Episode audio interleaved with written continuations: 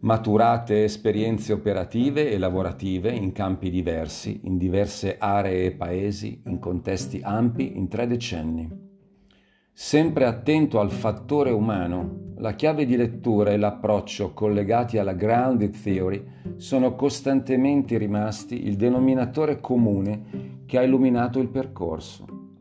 dal primo censimento dal dopoguerra ad oggi circa la natura della struttura e della presenza italiana a Shanghai in prospettiva alle porte del boom cinese decenni or sono, fino alle recenti analisi sulla società balinese come laboratorio per una verifica degli impatti ambientali in un sistema chiuso, isola, e della consapevolezza della sua gente a riguardo, mettendo in discussione una lunga serie di dogmi scolpiti in più di un secolo sulla bella isola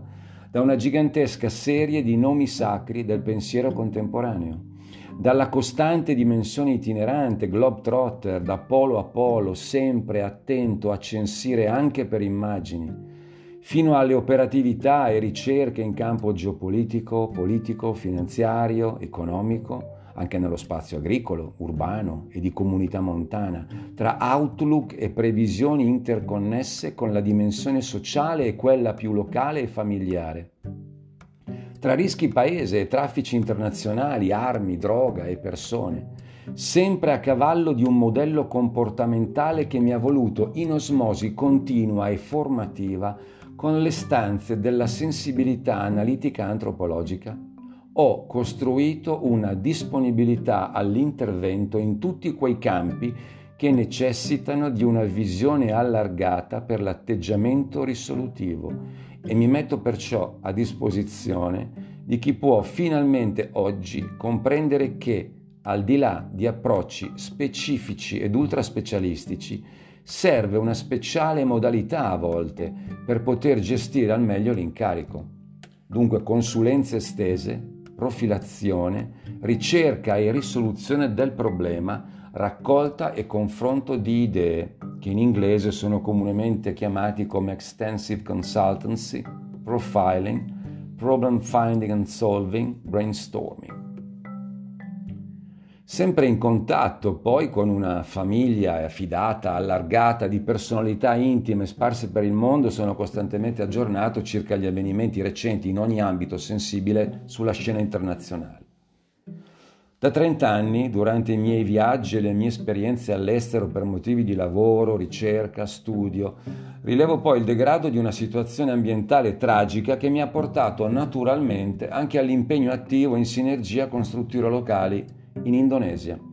A fianco ad ogni mio spostamento da sempre, quando possibile, la produzione di immagini fotografiche di accompagnamento che in archivio ho abbinato anche nella mia unità di presentazione informatica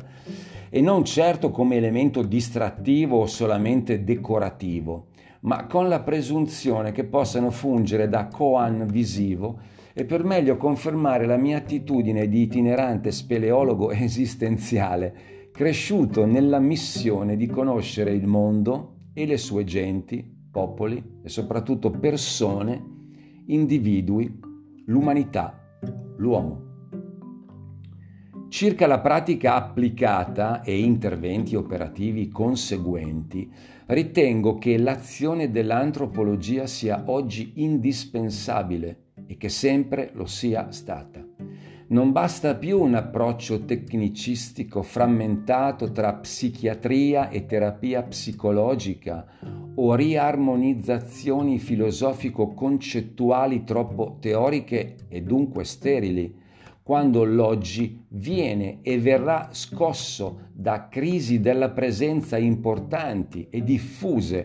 che reclamano aiuto per poter riconsolidare totem di riferimento sempre più validi e fondamentali e soprattutto in riferimento a questa storia pandemica per le prossime a venire e verso diffuse deviazioni sociali tra le quali spiccano in primis le ampie dipendenze nel campo degli stupefacenti. Anche nei momenti poi di riorganizzazione aziendale o manageriale, l'antropologo deve svolgere quella funzione di, direzione sinfonica che spesso manca perché si rimane sempre e solo focalizzati sulle misure ragionieristiche o bancarie in senso stretto. Soprattutto quando l'azienda è cosa di famiglia e la famiglia, fatta da uomini, e dalle loro relazioni diventa azienda, allora il consulente diventa fondamentale per rilevare la fonte del problema in zona diversa da dove canonicamente o assiomaticamente, spesso in errore, la si cerca. In tempi pericolosissimi in cui alla caduta della intelligenza naturale, analfabetismi di ritorno e funzionali e mesmerismi da touchscreen, si cerca di supplire con succedanei tecnici che non sono altro se non superprogrammazioni chiamate AI, Artificial Intelligence, all'approccio algoritmico si deve opporre un importantissimo stile euristico ed alla sciocca macchina della verità sostituire il lavoro di Ekman, ad esempio. Viviamo sempre in un mondo fatto di cannibali e re ma i giochi si fanno sempre più complicati e a noi servono soluzioni semplici per problemi complessi e non certo complicazioni aggiuntive generatesi da approcci automatici ma sbagliati, quando i punti di riferimento saltano e un capitalismo della sorveglianza ci sta minacciando nel profondo, scardinando le basi del vivere comune alla velocità della luce.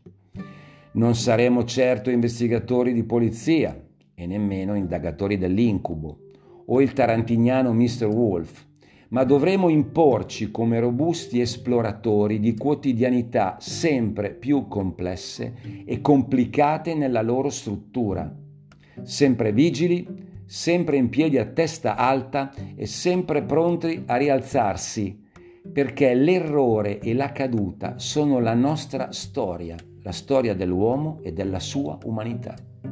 Mais l'important n'est pas la chute, c'est l'atterrissage.